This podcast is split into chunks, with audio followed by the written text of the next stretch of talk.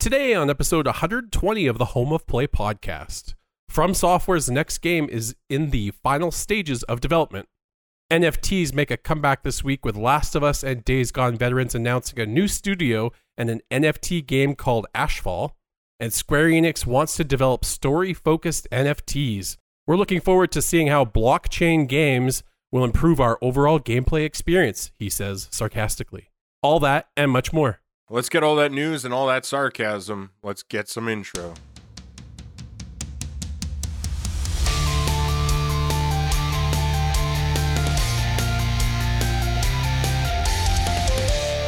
Happy Monday and welcome home, everybody. Welcome back to episode 120 of the Home of Play podcast, where every Monday the two best friends join forces to give all the latest in PlayStation rumors, news, reviews, and that is because we are the true PlayStation fans. I'm your host, Steven. With me, I'm joined by the king of platinum trophies himself, Christopher. Hello, hello. The Home of Play podcast is a self supported podcast. We don't include any that bias or paid for opinion stuff that you do not need here. This allows us to bring you the PlayStation news that you actually need or want to know. All of our content is free for enjoy your leisure. We only ask you to help support the show by subscribing to the Home of Play podcast, by telling your friends, family, and the pool boy about the show and that they can find us on all your favorite podcast services of choice, such as Spotify, Apple, or Amazon. Every month we're growing. It's all because you love the gaming homies, helping to spread the cause through the power of word of mouth. If you have any comments, questions, or complaints, please send any of those to our email address, homeofplaypodcast at gmail.com, and then we can read your questions on the show or alone in private while we discuss all the NFT fun news we have this week.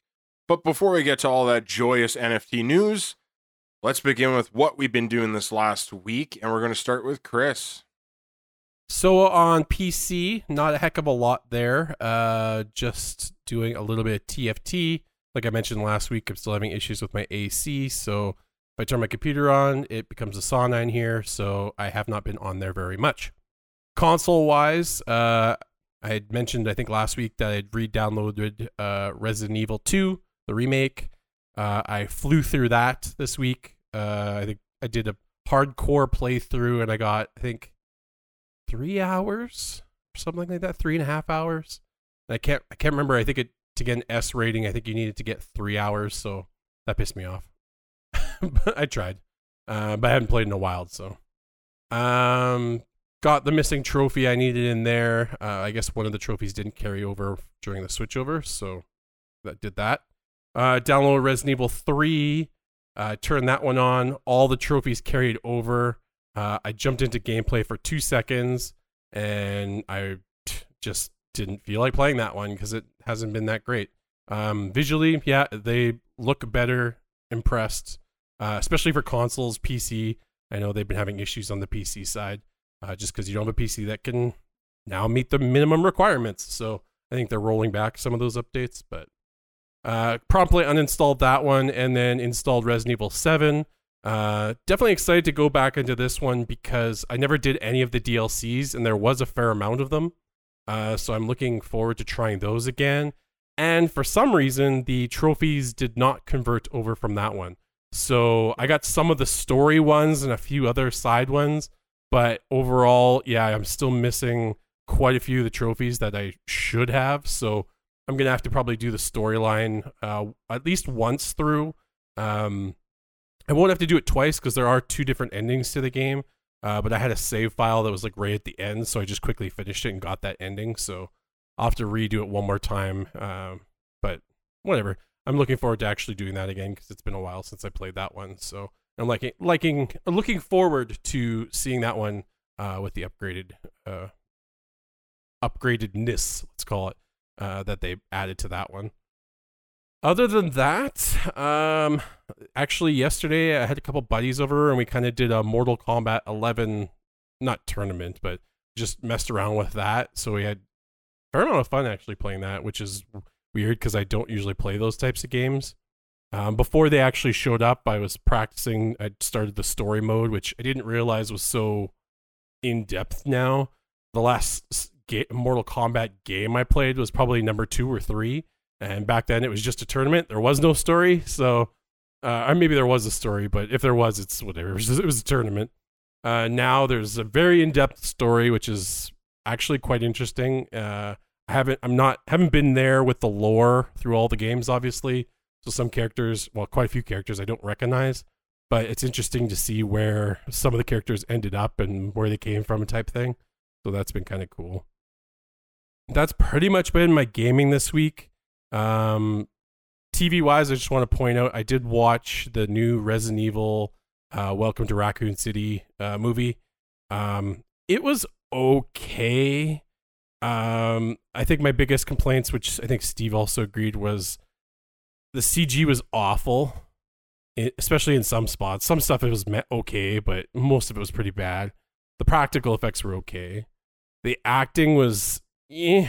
Some people were a little bit better than others, but for the most part, it was meh. And then I did not like what they did with Leon's character. They like took, he's almost, they made him like the comic relief, which is just awful because he's sort of become a staple in the series where it's like he's almost one of the main characters for sure. And they made him almost like a joke, like a they took him as a rookie and dialed it up to eleven. Like it's just they made him goofy and do stupid stuff, and it's like I just didn't like what they did with his character. But there's some interesting things they did with it. It's kind of my best like synopsis for the movie is like they took Resident Evil one and two and smashed them together, flipped some of the monsters into different movies and a couple other things. It it would have been better that if it, they probably had their own movie for each storyline, but whatever. They made it work, I guess.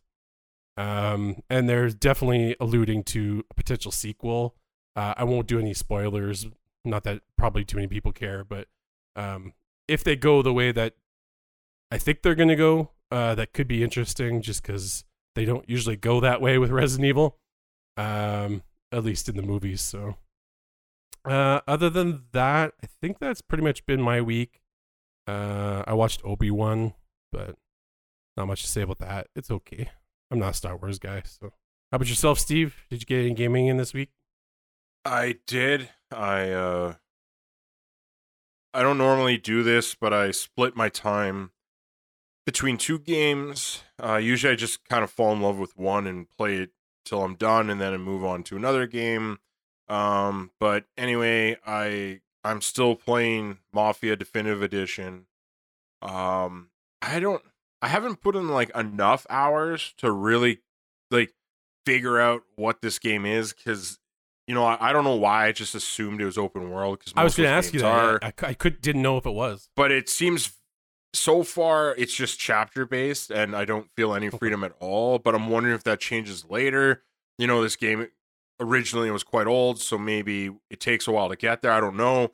Uh, and we'll see. Maybe it's fine without that. Um, it it also kind of I don't know. So far, I'd say it wears its age, if that makes any sense. But I think it feels. I know it's not going to be the exact same situation, but it almost feels like GTA Trilogy kind of re-enhancement where it's artificial and shallow, and I don't think they put the work that mm. was necessary. So there's still a lot of glitches. The faces look really strange. There's some parts like the atmosphere and the surroundings and the environment look very good. And sometimes it feels like very next gen. Um, but then yeah, you go back to these characters' faces and the glitchy animations and pop-ins and distance issues and I don't know. And then even the gameplay feels dated. Like there's a couple of times where uh, it's just people are cutting through doors and some weird crap's Quick going question: on. Is it just is it still a PS4 definitive edition or was it actually PS5? Yes, Okay. PS4, but it actually looks Okay. damn good. Um, so I was surprised it looked that good, and well, in certain cases, like I said, the people themselves not so well. And then the other game I was splitting my time with that I think I ended up putting more time in.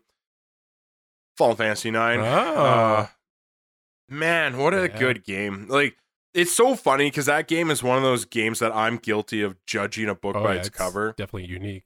And so I never played it for the longest time because I didn't like that they were doing that Yeah. chibi anime esque style. And so I avoided it, got to it later in life, and I remember enjoying it. And then I'm now playing it again. Uh and I'm you it's like I don't like cheesing it. So like this one is that re-release where you know you can kind of just cheat the game and do story mode if that's all you want. Um so I'm just I'm trying not to use any cheats. The only thing I'm using is like the speed up because sometimes Yeah. there's just scenes that go on to a nauseum, and I, it's not necessary. So I'm like, okay, some of the dated stuff, let's get through faster. But overall, I'm not trying to use any of those. And uh, just what a great game! Like all the issues I have with the newer Final Fantasies, like they just got washed away by the purity that is this game. Like Final Fantasy with four players, like a four a team party, uh, awesome. Like crazy, you don't see that too often. I think in the originals you did. I guess it's more towards Yeah. Final Fantasy seven, eight Yeah. that they took it away. Um, and then like going back to the basics with like job systems, like that's just their job. Deal with it, and if you don't like it, don't put it in your party. Multiple jobs, dragoons, blue mages, uh, you know, thieves, all like the traditional black mage, white mage. Let's go crazy here. Uh, love that kind of stuff. Again, feeling very Final Fantasy. I love the system that you learn skills and uh, abilities through what you equipped on your characters. That was really unique and different. I mean, just man, they hit on all those notes, and the story's so far pretty neat. I I really like Final Fantasy Nine. Like I remember back in the day, you know, it's always I loved Final Fantasy Seven. I enjoyed eight. Like I love eight for the characters, but there's a lot of like the draw system. Yeah. Like let's face it, that wasn't the greatest. Um, there's some The draw flops. system. I didn't like the level thing down. scaling. That's all it does. The level Yeah. scaling I didn't Yeah. love with that either. Um, so yes, there were some issues with eight, and then I like unfortunately skipped nine. Really like ten. Uh, but now coming back to nine, I'm like, man, this might be my top three for Final Fantasy games. How like, far are you into it now? Uh, not that far at all. Again, because of splitting. Yeah. Um, but you know, I've gotten through a few mainline bosses I should for sure. I should get you to stream that one. I'd watch you play that one. I, I really enjoy it actually. Um, but again, that's me. I love my old school PS1 Yeah. Square. So did you ever games. finish that one or no? Okay, I mean we can go back way in the past. Um, I was at the I leveled all the characters to 99 because I'm an insane person. I love grinding, and I was at the last area to fight the last boss, But and my house got broken into, and they Oh. stole No, my the PlayStation card. 2 that I was using the PS1 disc in at the Uh-huh. time. Uh, they stole the memory cards, everything. Um, so there's no way for me to like, you know, obviously carry on. And then I just never got that far again, unfortunately. That's how it has to go. So that's what I did. Otherwise, I was quite busy with life again. Um, I'm not going to dwell on it too much, but you know, like if I'm not up to snuff this week, I ask forgiveness. Uh, I just came from my friend's uh, funeral, so uh, you know, I'll dedicate this episode to my buddy Scott, who is gone now. So beyond losing a friend and all that stuff, I've been up since like 1.30 a.m. We're recording right now at like 6 p.m. on a Saturday, which is abnormal for us. But that was also my fault. Normally we do Friday. So just basically, I'm just asking for everyone's uh, forgiveness. I'm just definitely tired, checked out a bit. So, you know, bear with us. Uh, I'm going to try to be a little bit better for next week's episode.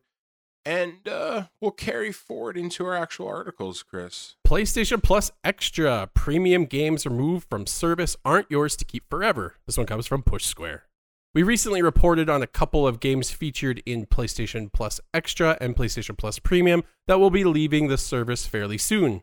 This caused a little confusion as many believed that the huge libraries of games in the new tiers would be accessible forever, so long as you stay subscribed and download them to your PS5 or PS4. To be perfectly clear, that is not the case. If a game is removed from PlayStation Plus Extra or Premium, it will no longer be available to play, even if you've claimed it. Sony did confirm this detail in its PlayStation blog guide to the new PlayStation Plus, making the following statement. Similar to PlayStation Now, if the content is no longer offered on PlayStation Plus, you won't be able to access the titles when they leave the service. Now, this is obviously very similar to Game Pass as well. Um, and even PlayStation I- now was, know, yeah, same like way. it's the the thing people have to realize is that it's not like it's just like oh a decision like game's free like they have to go and like deal with the publishers of the games and they have to figure out contracts like how long is this game going to be on the service is it indefinitely because there are games that are on there forever Yeah. but they're like the big titles are the ones that are usually where it's like okay it'll be on there for four months or something. Then we're gonna take it off, and then who knows? Next year it might go back on, or they'll have a new DLC and they'll throw it on there, like type of things. So I, I don't think I wasn't surprised by it, but maybe I guess some people they didn't read the finer print did not read this. Yeah, I So- feel like it's one of those situations if you're looking at this from the gaming medium and not how subscription services work usually like you know when we compare it to Netflix same thing are you losing shows and movies all the time for sure unless it's a Yeah. Netflix original but most of the time things go on and things sometimes leave that's what's going to happen here and just like if Netflix removed a movie it, it's gone like I don't know what to tell you until they yeah. and like some of these games may come back too. A lot of people, I'm, I feel like Xbox a few times have relisted the same game, and Mm. that's Like I don't think you'll see a lot of fluctuation with like the PlayStation 3 games or the classics. Like I suspect those will probably stay there for most of the time. I, I don't think they'll get removed at this point because I think probably most of the publishers don't care at this point for those games, but who knows? I'm just I, I would expect it more for the, the current games out there, like, you know, Red Dead Redemption, Demon Souls, all that kind of stuff. I suspect it to be more of a rotation for the stuff on tho- that part of the subscription plan. So, so we'll continue on. Square Enix wants to develop story-focused NFTs. This one comes from VGC. According to the company's 2022 shareholders meeting report, as reported by Mishizuki, it plans to continue to integrate blockchain technology into game development. As revealed in the report, the company's medium term goals include the development of blockchain games and entertainment products. However, when discussing how the blockchain would impact the company's biggest franchises, Square Enix president Yosuke Matsuda said it's still too early to consider making Dragon Quest and Final Fantasy blockchain games. I find it interesting that they mention Dragon Quest as one of the two games that they are suggesting for this. I don't know. That's kind of weird. Uh, Final it's- Fantasy blockchain I think you're reading it wrong. Uh, it's still too early to consider making Dragon Quest and Final Fantasy blockchain games. Yeah, but why did they choose? I, I mean just mean, why are they specifically saying those two games? Like they have a Square Enix has a huge library of games. Why do they focus on Dragon Quest? Was there Well, already somebody not talking about? those games?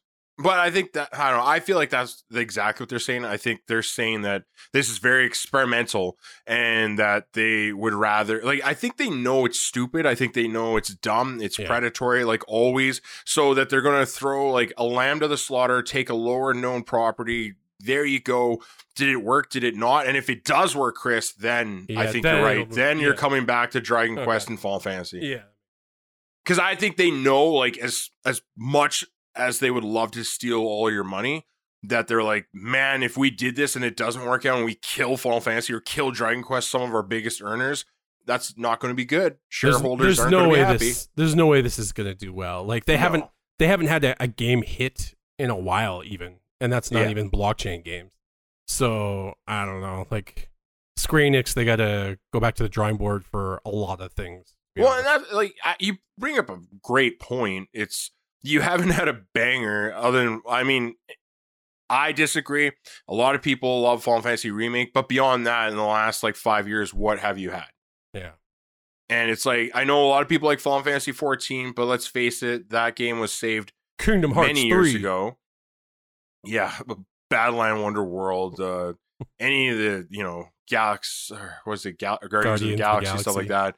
I mean, that was more of them producing, so it's like whatever. Yeah. But anything that comes from them in particular just doesn't hold up for me. Not lately. I don't like the directions they're taking. So it's like, man, if you already can't make a stellar game, it's like, and you're already considering making like games with this weird nature attached to them. I, man, that's a that's a recipe for failure right there. I'm curious to see what the first game's going to be that somehow integrates this into. I Kingdom Hearts four, let's go. Oh my god.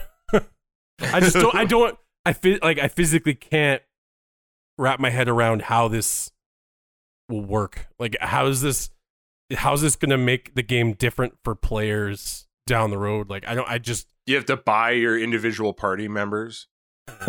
It's like Like- you can get this unique, nobody else has this party member. It's like it just costs you know five hundred dollars. Yeah, it's like ah no, I'm cool, thanks. Like, I guess like I'll is this play- is this what's going to like replace the cosmetic systems then maybe I in think some so. form? and they'll Yeah. pretend they're unique and all that crap. And it's like, but because you don't actually own it, they'll probably just resell the same one later and be like, but yours was unique because it had a little glaze of purple on it. There's a this one other pixel that was green. yeah.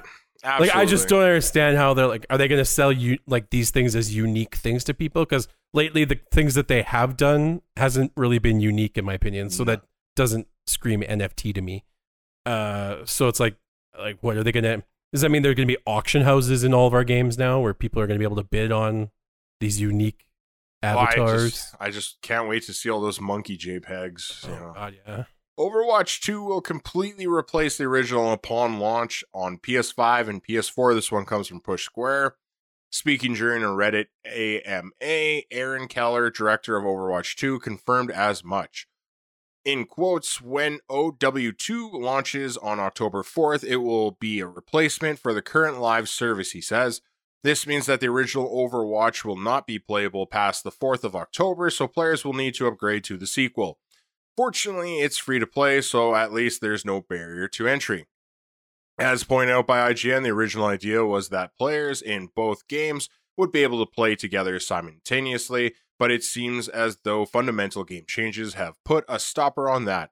Overwatch 2 features 5v5 matches where the first game was 6v6, so the two just aren't compatible anymore. Forcing everyone into the sequel will mean the user base stays together. You know what that means?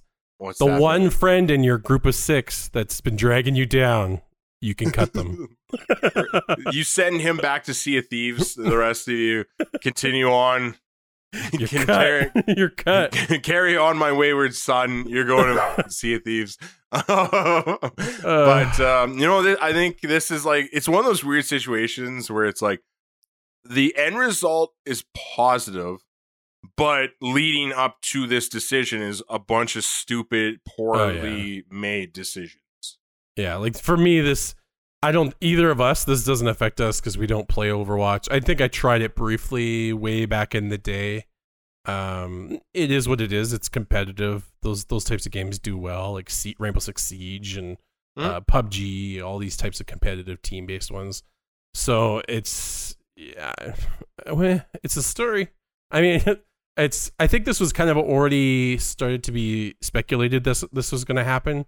So I remember, if I recall, I remember seeing an article that there was a streamer who got into the Overwatch 2 beta. I think it might have been XQC, and he- he had accidentally shown his screen, and that I think the second one had replaced the first one or something on the launcher.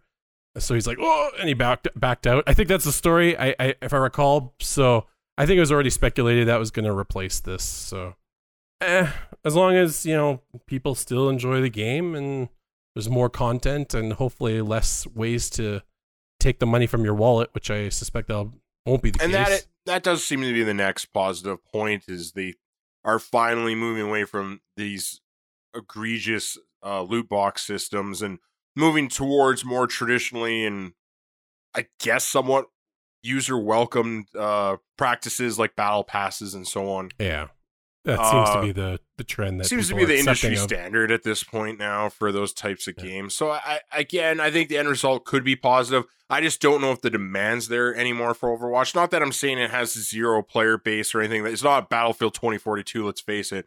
But in taking the break of and not making content for Overwatch because they needed the time to make this game, I just worry that it's lost some of the uh, the player base essentially. Yeah, it's probably been dwindling for a while. Not that we track it or anything, but Yeah. it, it's got to be dwindling at this point.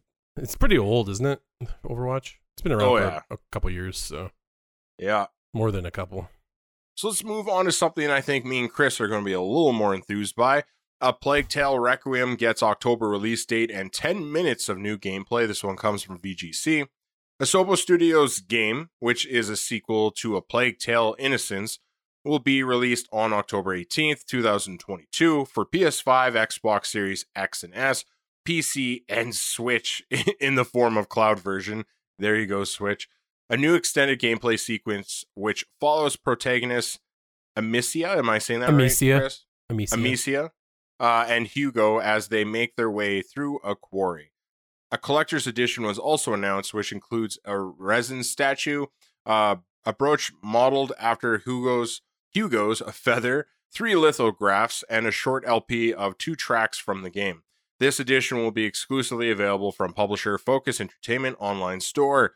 Uh, let's get back to the first part of the article, Chris. Are you excited? I know you want to play this game. Uh, does October 18th sound good to you? Yeah, that's good. This, seems like a good window. Mhm. I'm, I'm, uh, I'd like it sooner, but that's cool. I'm good with it. Um, I just, I'm, I, I'm, I'm trying to decide like, how am I going to play this game? Am I going to spend a dollar and get Game Pass and play it for free, essentially? Or what's PlayStation giving me? What, what are their options? Uh, I'm definitely excited for this. Yeah, like I said, I'd like to play it on the PS5, but I'll probably end up playing it on the PC because I why pay seventy dollars or sixty dollars? Like it's just why, why bother, right? So, which tells me like how do these how do they make money? How do they make money? I don't I, I don't want to go there. I don't want to go there. I I'm undecided. Um, I still have to play the first one, like we talked about last Yeah. week. But if I do enjoy the first one, and this one does look a lot better in my opinion, like it, oh yeah, they they put the work in, and Oh, that yeah. that much is very clear. Uh, so if if I do enjoy the original and this one looking as good as is, I will pay them the seventy dollars that they deserve it. And I, again, I'm happy to pay for my games because I want to support these True. bigger titles, these AAA experiences, and I don't want everything to turn into Halo Infinite. Um, and that's just my opinion.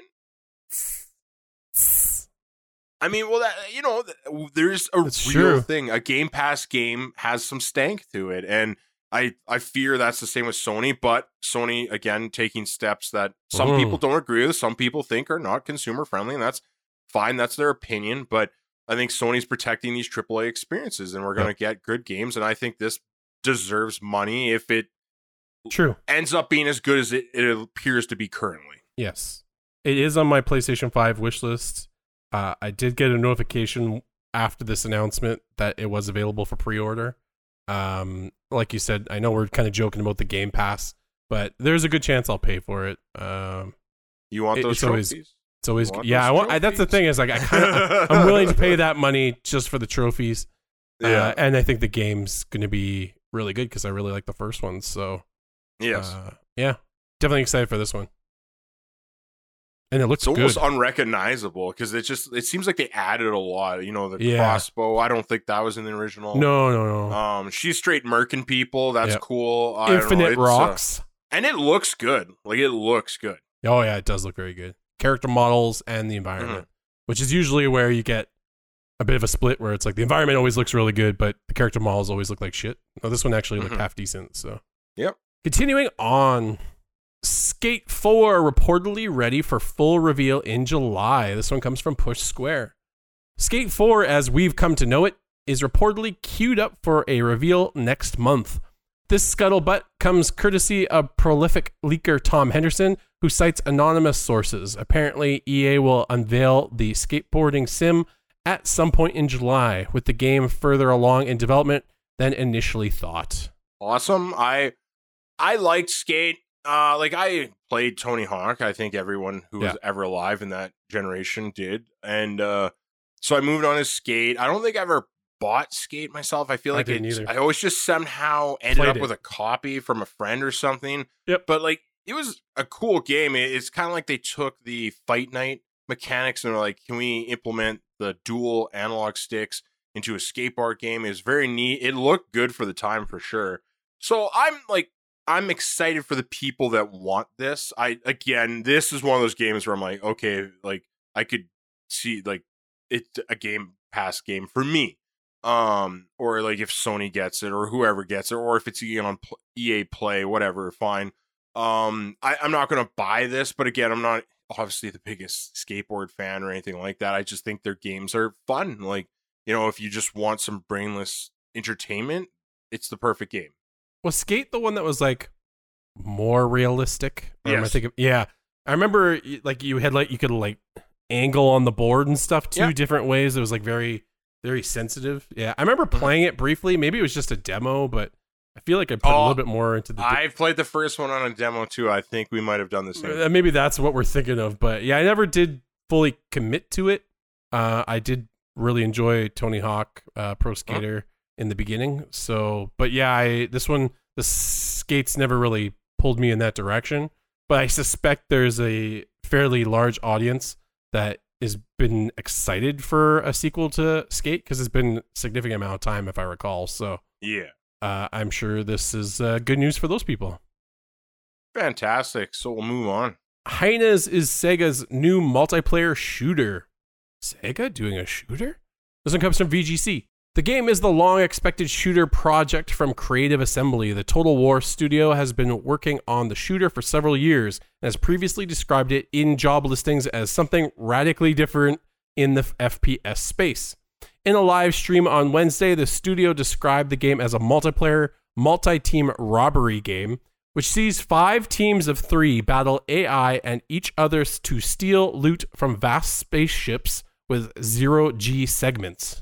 That was a mouthful. That Mouthful. was that lot of fancy gimmicky words. Yeah, zero G. Does that mean ragdoll physics? I don't know. Honestly, looking at this briefly, I'm not going to give it all my attention. It doesn't deserve it. This is, you know, that game we talked about uh, a few months back, Hood on the PS4. oh, right, yeah. It just seems like that, but space with the same generic character. You know, all the characters look like multiple colors and like just mismatched items and all, almost like a Fortnite character. I, Mm. I as soon as I saw this, I was just like, and I've already forgotten about it.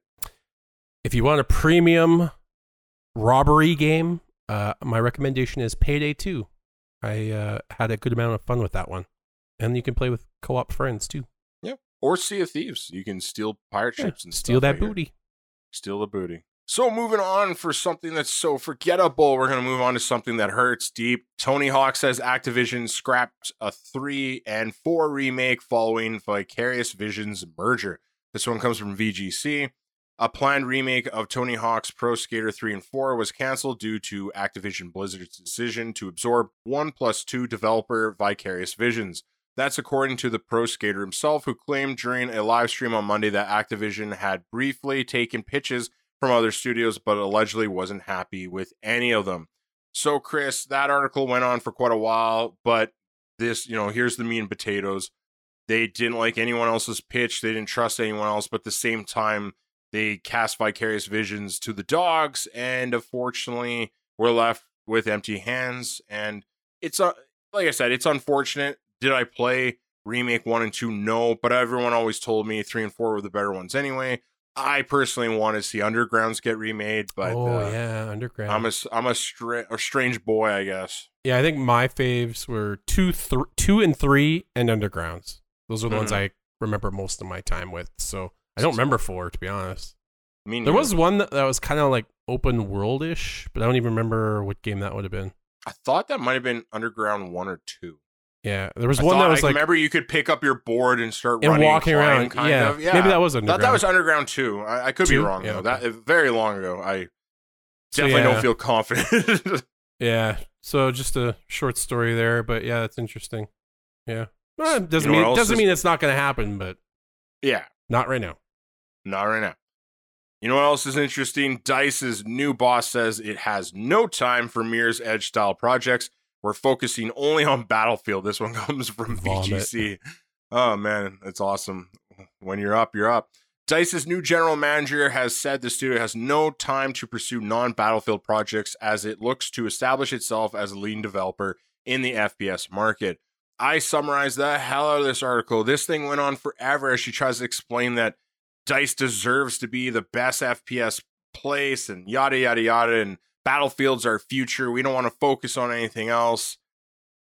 Disappointing words considering that they don't know how to make a Battlefield anymore.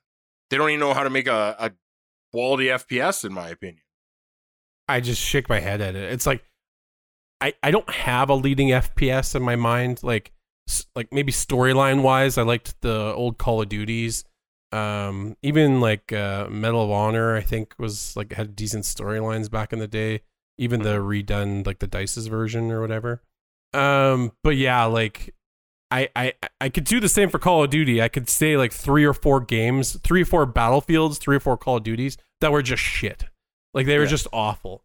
And like But Di- I would argue those bad Call of Duties had player boards like or ranking. I, A leaderboard, yeah, yeah. and yeah, leaderboard. Thank Yeah. you. They, they had working leaderboards. They had maps. Functional. They had, you know, uh, you know, as much as you may not have enjoyed them, they probably Yeah. ran. Like Advanced know? Warfare, that was a big one. I think Mhm. that people didn't like. I They think, wouldn't include modes that just don't work and Yeah. that they take away later. but yeah, Battlefield. Like this is, like, I don't know. We're gonna sit. We're gonna step aside. We're not gonna focus on other games because we need to focus and make a good Battlefield Yeah. game. What, what were you, what were you doing with the last down. one? Like, what was the last one? Like, you just oh, it was whatever. We were just on autopilot. Meh. Like, like, like, well, but even like Battlefield, uh, what would they call it? Battlefield Hardline? Five? Was it five? Was the oh, last maybe one? five. Yeah, I think five was the one before. And I, that one wasn't that well received either. Not initially, yeah. and then like they failed to release the uh, battle royale mode that came way late and then it came out and that wasn't working either like No. it wasn't received well so it's just error after error and then they finally had an opportunity to fix the bad press with 2042 somehow they released a bigger turd and now it's just scrambled to the finish line and there you know even in this article she touches on it as well where she's trying to claim that like they're very focused on 2042 because there were those other reports where leakers were and you know people with the insider scoop were saying that they were kind of done and moving Oh, mainly sure. with the next one and she's trying to say that that's not the case Bullshit. i honestly don't believe it How do you start Prove disabling guess. features, li- Mhm. lowering the player count of lobbies? Come on, Yes. you're yeah, you've moved on. Don't and even, even season one it seemed like they had nothing to say about Yeah. it so that's fine but Good luck, dice. Yeah, we have all the faith in you for sure. Uh, so we're going to move on to the bigger articles here. FromSoftware's next game is in the final stages of development. This one comes from IGN. In an interview with Japanese gaming website 4Gamer, FromSoftware and Elden Ring director Hidetaka Miyazaki revealed that the studio's next game is already in the final stages of development. According to the interview, the publication asked Miyazaki back in 2018 around the launch of Sekiro Shadows Die Twice how FromSoftware's two unannounced games were shaping up. One unannounced game would go on to become Elden Ring, but this other unannounced game is still in the works, and according to Miyazaki, development is currently in the final stages.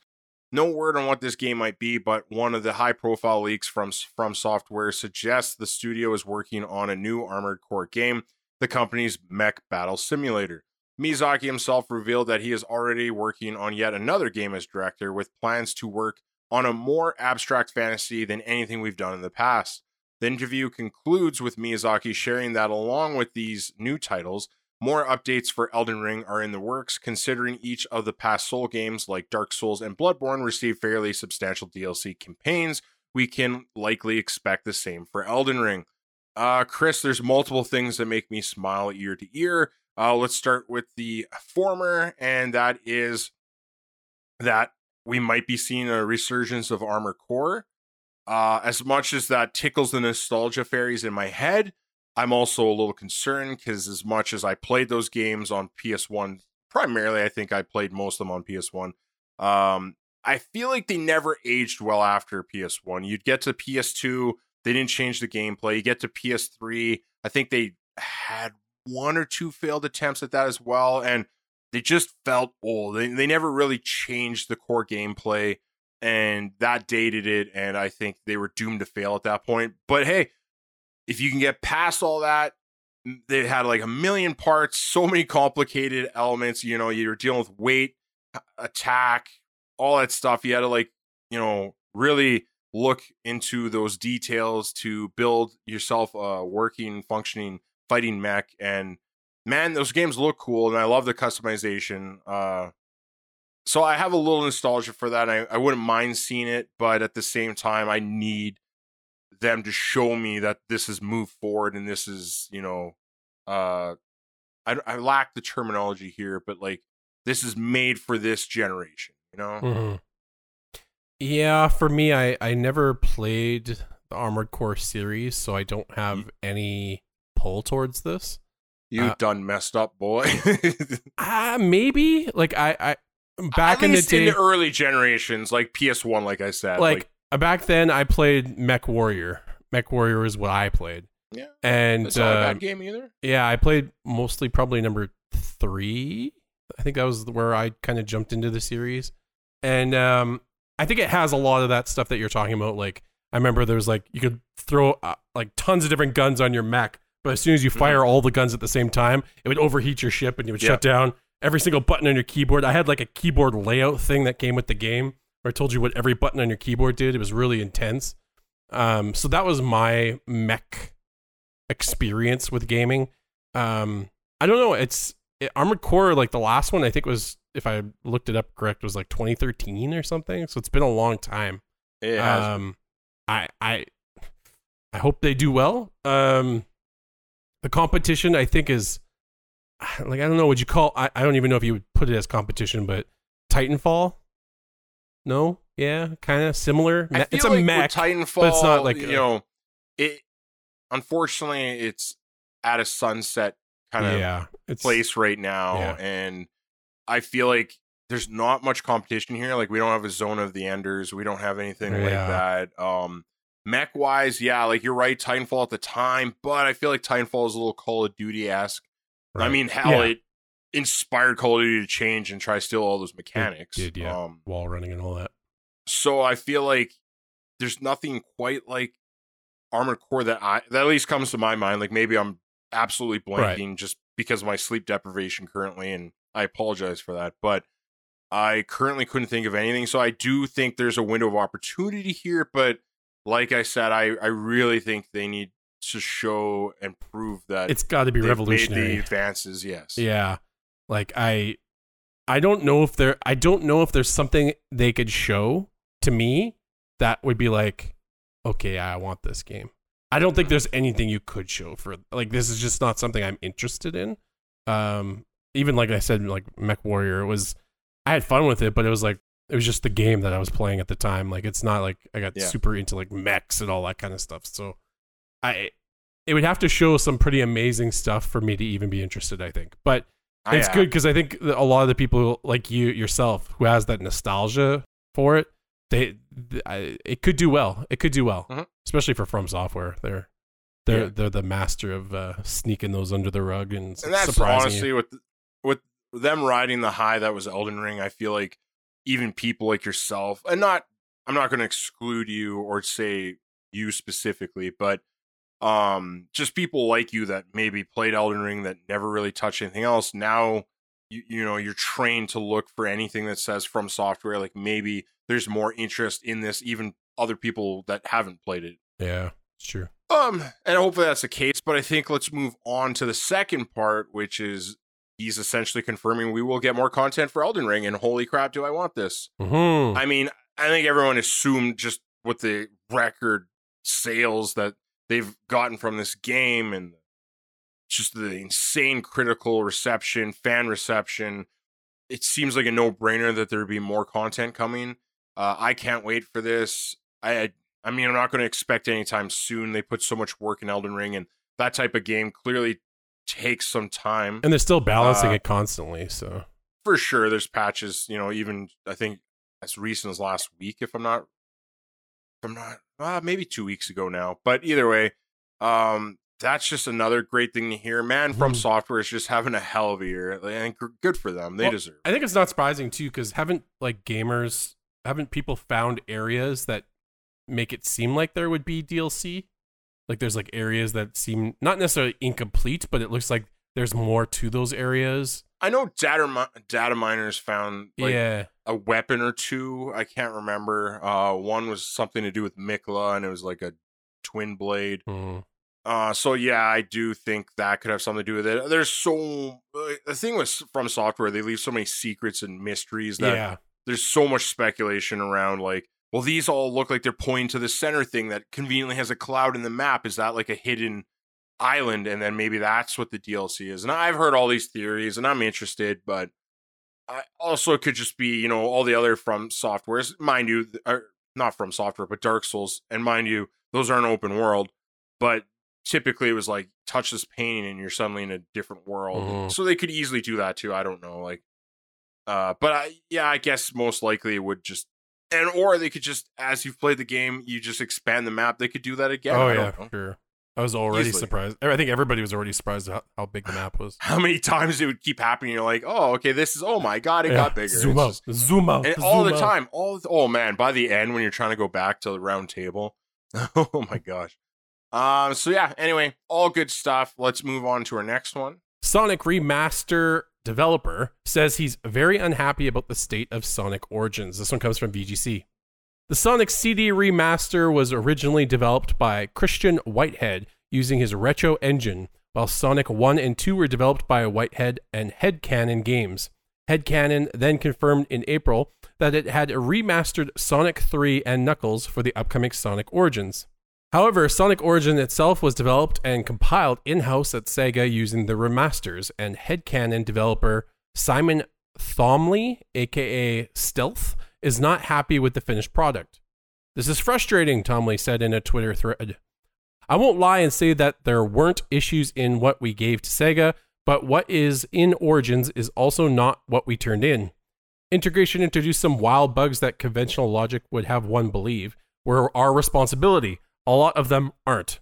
We asked to do major fixes near submission, but weren't allowed due to submission and approval rules.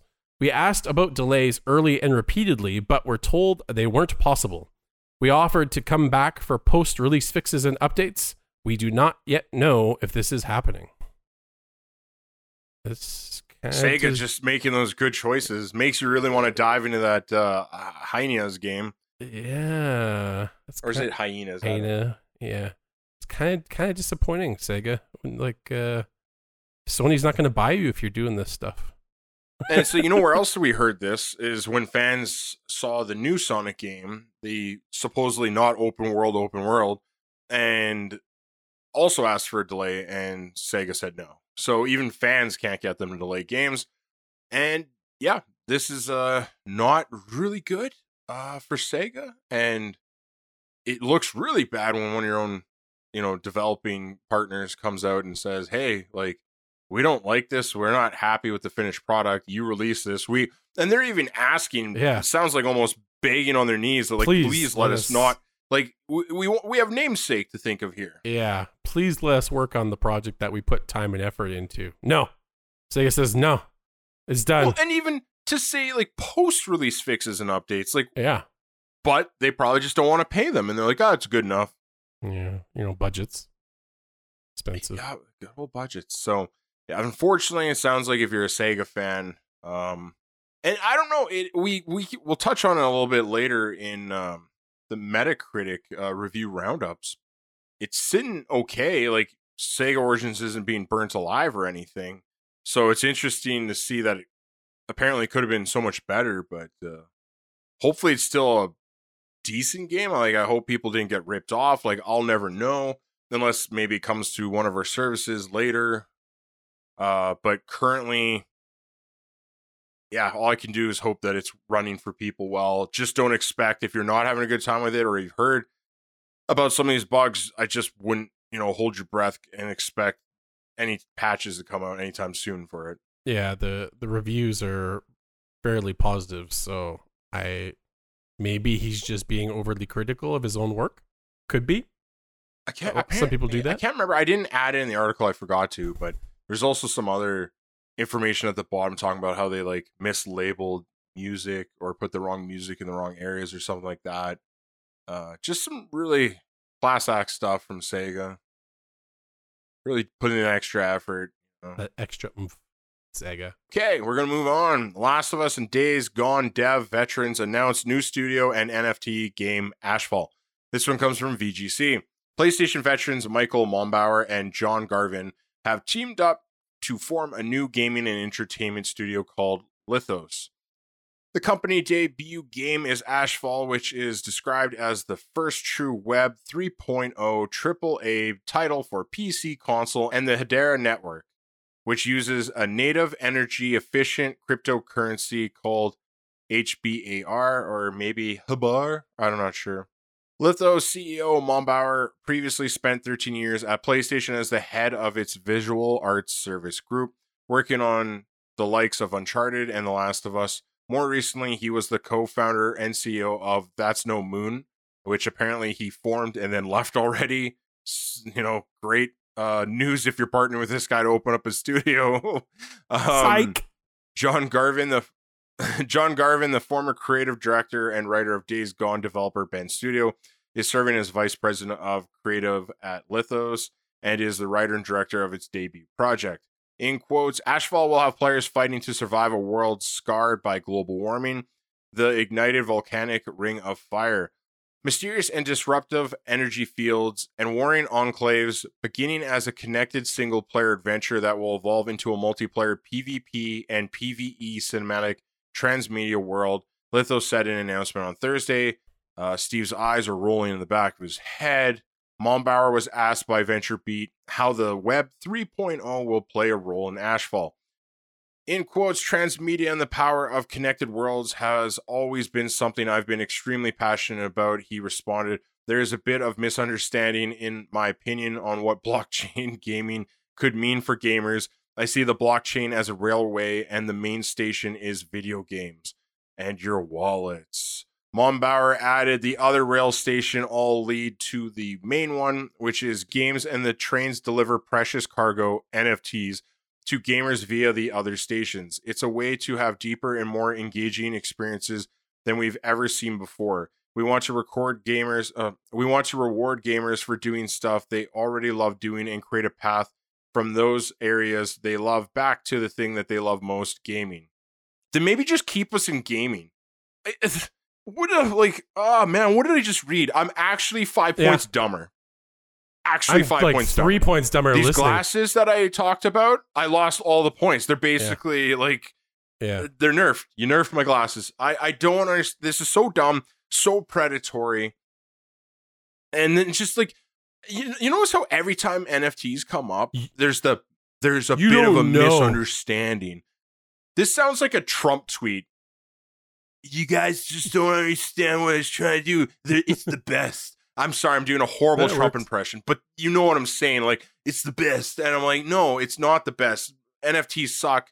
It's something I, I'm surprised actually Trump doesn't get into NFTs now I think about it. But I just right away, I can guarantee you I'm never touching this game.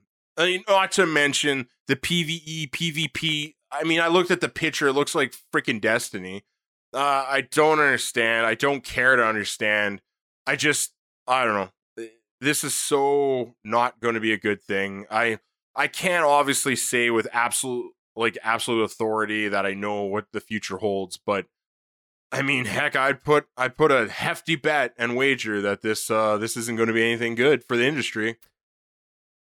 I even had to look up like what Web 3.0 is, and just reading it again, your eye just like rolls in the. I could see parts of my brain I could never see before, and that's how far back my eyes rolled. And I just, I don't care. I don't care about this jibber jabber.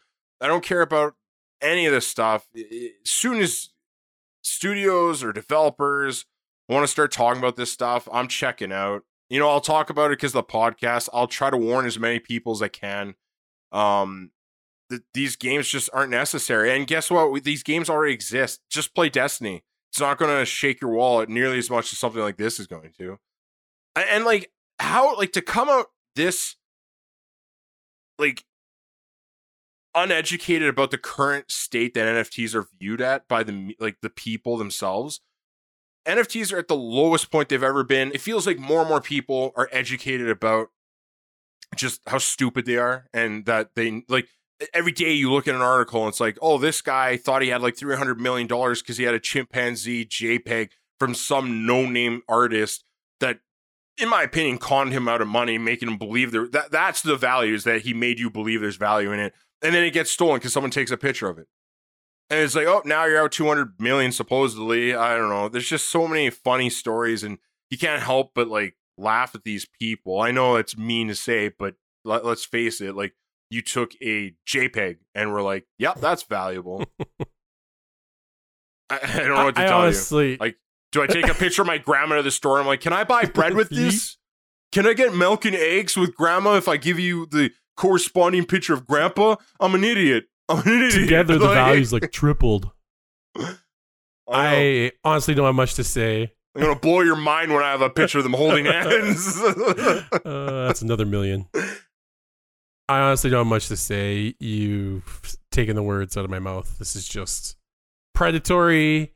Um, I feel like there must be like a group chat for NFT people out there, and they're like, yeah, they're just building themselves up, trying to say this is still a thing, this is still a thing. It's like, oh yeah, we're gonna make a game for you guys. we're gonna buy it. We're gonna give Yeah. you all our money to get all those cosmetics that you know in normal games you just unlock by playing or by spending Mhm. in-game currency or uh, uh, doing challenges. I, I can't say this enough because we see say this all the time. Back when games were good, where you could just unlock things by being like skillful or like looking things up and figuring out puzzles to unlock cosmetics and characters and stuff. So, but hey, it's the future, man. You're just gonna have to swipe that credit card, and you're gonna get all those cosmetics, assuming you don't go over your limit.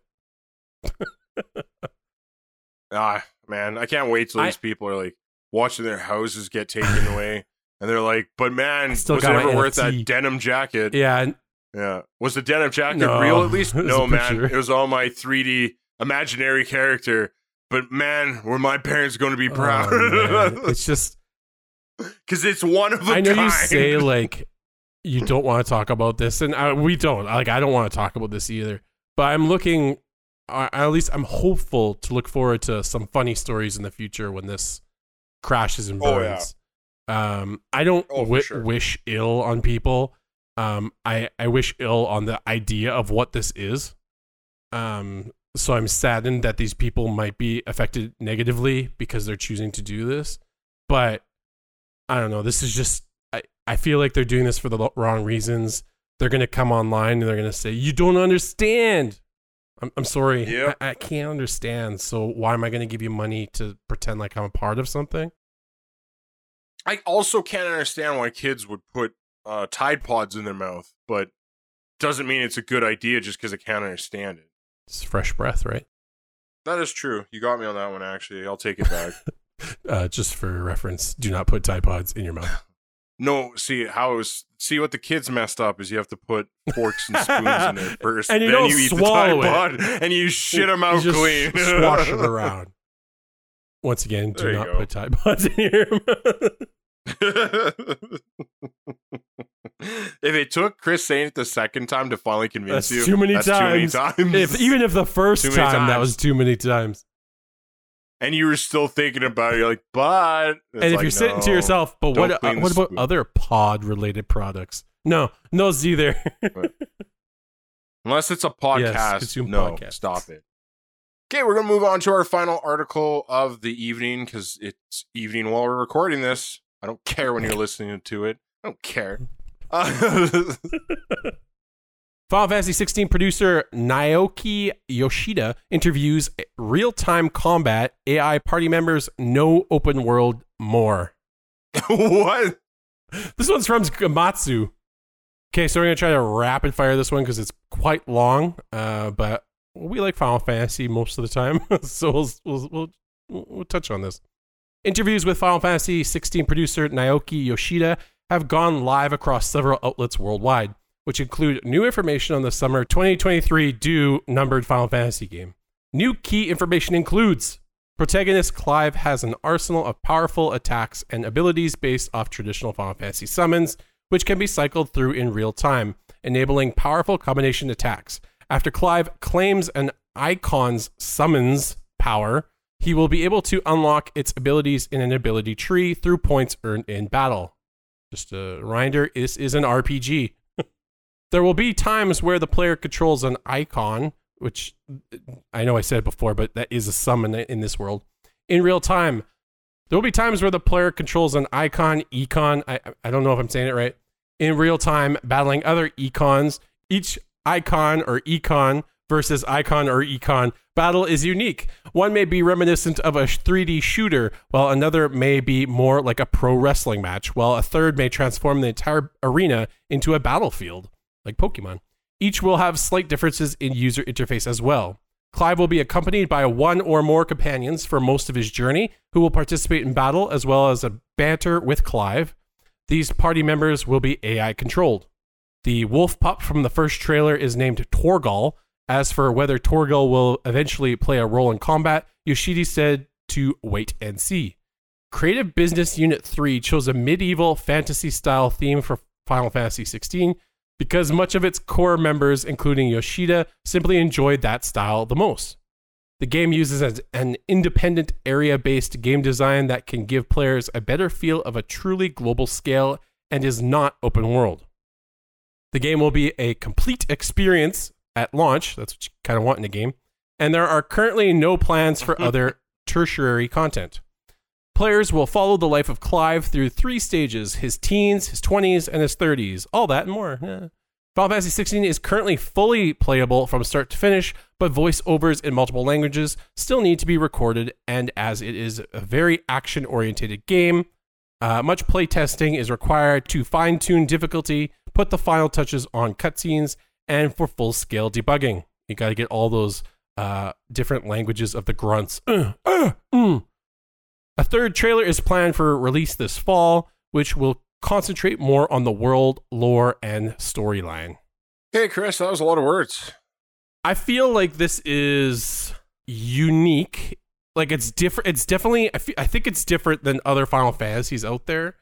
Um, which I think is something I said when Final Fantasy 15 came out. Uh, and over time, I eventually learned to really in, like enjoy 15. It took a while. Like I was not sold initially. Even afterwards, like there were still issues, but they they got me to enjoy the world and the characters, the boy, boy band. Uh, after some time, I suspect this could be a similar case where it's just I, I need to jump into it and start playing it, and eventually I'll probably enjoy it as well. Um, I'm interested in it. Like it, there's, it seems like there's a lot of different stuff that they're doing with it. Like I, I, I'm not being very specific, but the whole like channeling of the summons seems like a fairly different type of mechanic than other ones, where it's just you know you cast a summon, it wrecks havoc, and then it's gone. This almost seems seems like it's a whole different fight style when you're using different summons, which could be interesting. Um, they're probably might be unbalanced, so I could see why they need to take time on it because there's probably going to be one or two summons that just seem a lot better than others. Um, there's probably still going to be one summon where it just destroys everything, but uh, it's probably much later in the game. So I don't know. I'm interested. I need to see more. Um, I like I, I tend to buy Final Fantasies just on instinct anyway at this point, so I'll probably get it. But yeah, I, I'm, I'm my best thing I could say is it reminds me of like 15 in the sense that it was, seems like it was fairly drastic change uh, to the series. Uh, so I feel like this one's also quite different, and I guess maybe that's something to look forward to if you didn't like 15 or maybe liked it or I don't know. I'm rambling. Yeah, I I don't know. I guess it's weird. Um I feel sad. I feel like Final Fantasy it's is not. not Final No. Fantasy anymore. And I I understand that kids can't help but be easily distracted. Videos longer than 30 seconds scare them.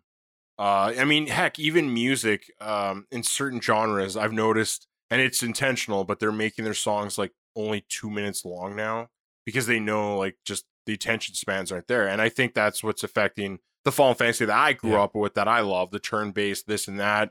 Uh, you know, even Persona, fantastic. But I think Square looks at that and they understand that like maybe that's not going to sell as many copies and that's an issue to them, I guess. Um, it's all about, well, especially with Square and all the NFT talk, it's all about bottom line, clearly. So they're making the switch, but it's just, it's very odd to me. It's you have a fan base that you've cultivated for all these years, and now you're telling them to basically go sit on the porch and you want to speak to a totally different audience. And I mean, this is an action game. It's literally sounds like it's going to be like Devil May Cry. You change styles and combos and yada yada yada. Um, I mean, I can pick this apart piece by piece um, of things that terrify me. You know, they talk about these summon fights and how it's like wrestling matches and a 3D shooter, and I'm just like, that sounds like a Sounds like mess right on Kingdom paper. Hearts now, I'm not saying it's an impossibility. Yeah, and like that didn't really work that well, and this sounds so tedious. It sounds like you're just going to go through different areas, fighting different summons to then gain their powers, but you have to do this stupid nonsensical like unique battle with these like I, I keep trying to call them aeons from Final Fantasy X, the icons or econs or whatever. I don't know. That's at least on paper that sounds really confusing and not interesting to me whatsoever.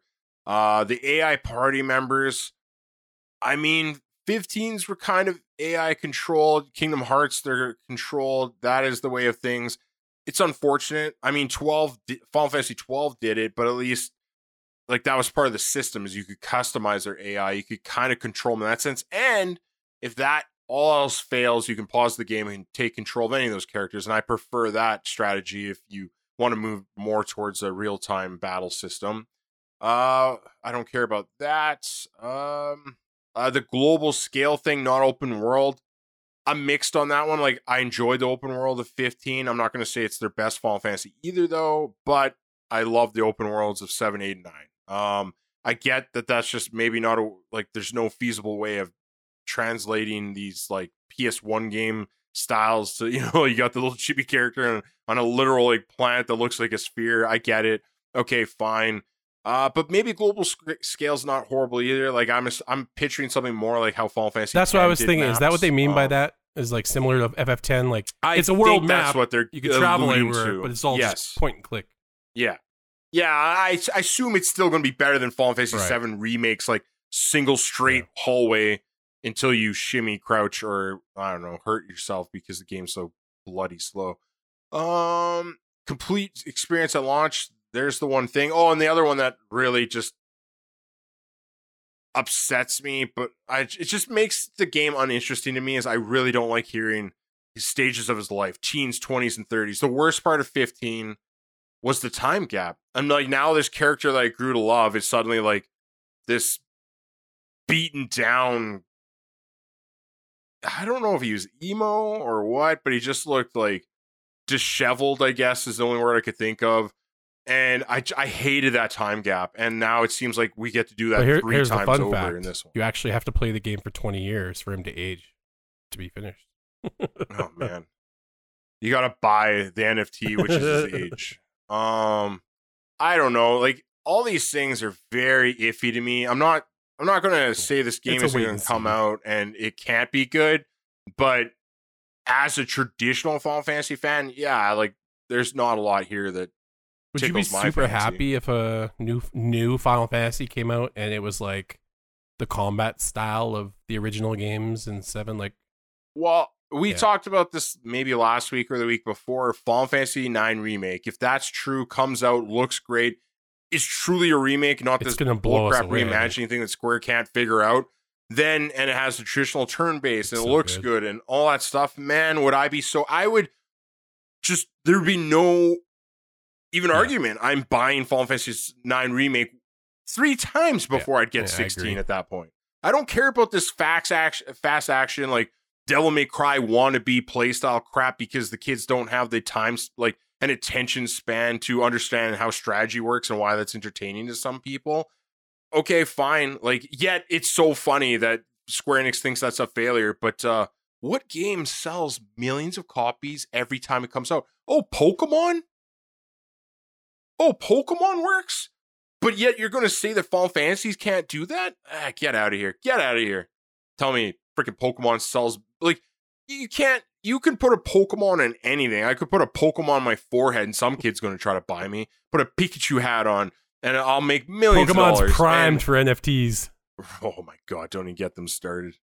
Um, so yeah, I don't know. I I'm way more excited about Final Fantasy IX remake if that rumor is to be believed, which so far almost almost all the Nvidia leaks mm-hmm. have been. Uh, so I can't wait till it, I honestly half wonder if they know that 16's upsetting like the the older traditional fans like myself, so they're holding back because they want 16 to be received well. But and it does seem like it is. Like I'm not going to say that others aren't excited. I think other people that didn't play Final Fantasies probably look at this and like, hey, this is the one I will play, and that's fine. That's great for them, but it just feels weird to have such a history with uh, like a lineage with these games and then to have them just shoo you out of the door like yeah we thanks for that support back then but like we don't want you anymore it's kind of disheartening We miss the old Square Enix days, Square Soft days. We what we miss is SquareSoft. Something, and I couldn't tell you what it is, but when the Enix was added on to the end of the name, just a turd appeared. And I'm not even saying it's the like the company Enix that caused the problems because I don't think it was. It's just when they Yeah. merged, something happened, and it started Something spiraling. happened. Not right away. But Not right away, Yeah, but 10 it was still great. was. Yeah. Yeah. Yeah. And even 12 arguably, but something happened after 12 and the the train just went right off the rails and then we hit 13 it's like whoa whoa whoa whoa whoa what are you doing? And then you got like what 13 I don't know if they call it 13 2 I think they did and then there's like lightning returns. 15 again could have been great but had so many shortcomings the story was clearly an issue there's so many development issues. We just don't honestly don't want to talk about it and then we don't get into kingdom hearts man this thing goes on forever but ever since 12 they just don't know what they're doing anymore. Agreed. anyway we spent so much time on that that we're gonna really go power hour on this one. So we're moving to review roundup. That's when we give you guys the metacritic scores for games that recently released. We're going to start with ai the Somnium files. I hope i said it right. Nirvana initiative on ps4 that's not a long enough title chris. It's not a long enough title. Uh, it's sitting at an 85 seems pretty positive. eight positive one mixed zero negative not a lot of reviews but maybe hey maybe all the reviewers reviewed it for switch i don't know but sitting at 85 it's not bad uh, maybe i'll look into it uh, sonic origins on ps5 79 respectable. not horrible either considering yeah considering the guy wasn't happy with it like maybe he's a perfectionist i don't know 19 positive 6 mixed 0 negative Oh, not good. bad not bad i don't know what to say i'm not a big sonic guy but uh i also i, I have nostalgia for him so i have no hate either I, and like i keep saying not the best things on earth but i didn't hate the movies either and i'm proud to say that uh Disgaea 6 complete on ps5 74 3 positive 2 mixed 0 negative I used to play Disgaea games. I have a fondness for them. I like the tactical thing, but man, they go on forever and I never fully understood them. I was just too dumb for those games. Deliver Us The Moon on PS5, sitting at 76, 3 positive, 2 mixed, 0 negative. Again, these games aren't getting a lot of reviews. Good week overall. That's fine. And then we move to homework. Our last bit of the show. What is homework? Homework is when we don't have enough time to get through everything that happened this week. So we just give you the headline of the articles, where you can find those articles. You go educate yourselves. And we're going to start with Ubisoft will finally re-reveal Skull and Bones next month. It's claimed. This one's from VGC. Xbox outsold PlayStation again in Japan last week as stock shortages continue. This one comes from VGC as well. Sony launches new PS Store credit vouchers for PS Plus. That one comes from Push Square. The Last of Us Part 1 could be almost double the file size of the PS4 remaster. All those comes from Push textures. Square. Those Not really textures. sur- well, I was going to say, not so surprising when you're dealing well, with 4K I mean, the char- that character's like new that. character model. I mean, that's got to be a gig by itself. Uh, PS Plus extra members get deliver us the moon PS5. I might look that up today. actually. Uh, that that's that's on Push Square. So there you go. For uh, we gave you the review for that, and if that interests you, uh, you want to walk around the moon, maybe. I, I mean, the trailer that I watched showed more space uh, station kind of like bad stuff it up. going down. No, it's I a like free new movie. games. Sony will roll out superior 60 hertz NTSC options for majority of PS Plus classics. This one comes from Push Square and specifically touches on the other Yes, areas that yeah. we're dealing with Europe. the PAL versions, uh, Asia, Europe, all That's that stuff. Uh, Super fantastic happy to hear that. they're making that change. Uh, so now we can all enjoy these games the way they were Mhm. meant to be enjoyed. All Yeah. 10 of them.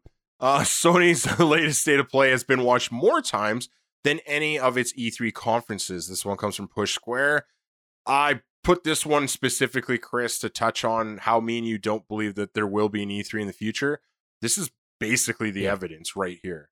Sony's doing way better than they've ever done without with Yeah. having nothing to do with it. I, he, we don't mean like E3 Sure. won't happen. Just Sony won't show up. Oh no, I honestly believe E3 Oh, it's is gonna slowly gonna die. It might somehow bring Yeah, itself yeah. back to life next year. Although I think it's highly Hail unlikely. Mary. But this is like the Oh, yeah. writing's on the wall now. Dragon's Dogma has hit its highest player count in six years, Chris, following the sequel news and discount. This one comes People from getting hyped. VGC. fantastic news. Fantastic news. PlayStation is the latest company to confirm it won't attend Gamescom. This one also comes from VGC. And uh, there you They go. They do what they wanna do. Done with uh, conferences. They do what they want to Yeah, you can't rein those suckers in anymore. They're just willy nilly going on the YouTube, streaming all their conferences, their state of plays. Uh, just give me a showcase. Hey, I mean, you add up all the YouTube videos of their state of plays, we get way more uh, footage or content than we would have if they'd showed up to E3. So, possibly. Maybe lately it's a little hard. well, you know what I mean. Like, sure. just if you add like, I mean, the fluff, but if you add like the videos up, it's like probably Hmm. a couple hours worth compared to what we would have actually gotten at E3, which is an hour, hour and a half of cramped stuff that we're not going to even see for many years. Chris, we've been recording for what feels like two hours, but I believe is over an hour and a half now. It's been a long time. I've been up for 18 hours now, and a lot of things have happened. And I'm tired. All-nighter. and uh, I think we've done our best. And again, I apologize anyone. It's been a hell of a week. It's been a hell of a day. Uh, and I just appreciate your patience with me. And uh, I mean, that's it though. You made it through it. We're done. We're we're getting out of here. So again, thank you guys for your time. It's your most valuable currency. We really appreciate you guys. I've been seeing the numbers. We're growing again. There was a little bit of a stagnant point there where I got a little scared. Um, but hey, we got some new friends. So welcome, thank you. And until next Monday, you can bet your sweet asses we'll be back with some more gaming, specifically PlayStation news. And until that point, we say goodbye. Bye, guys.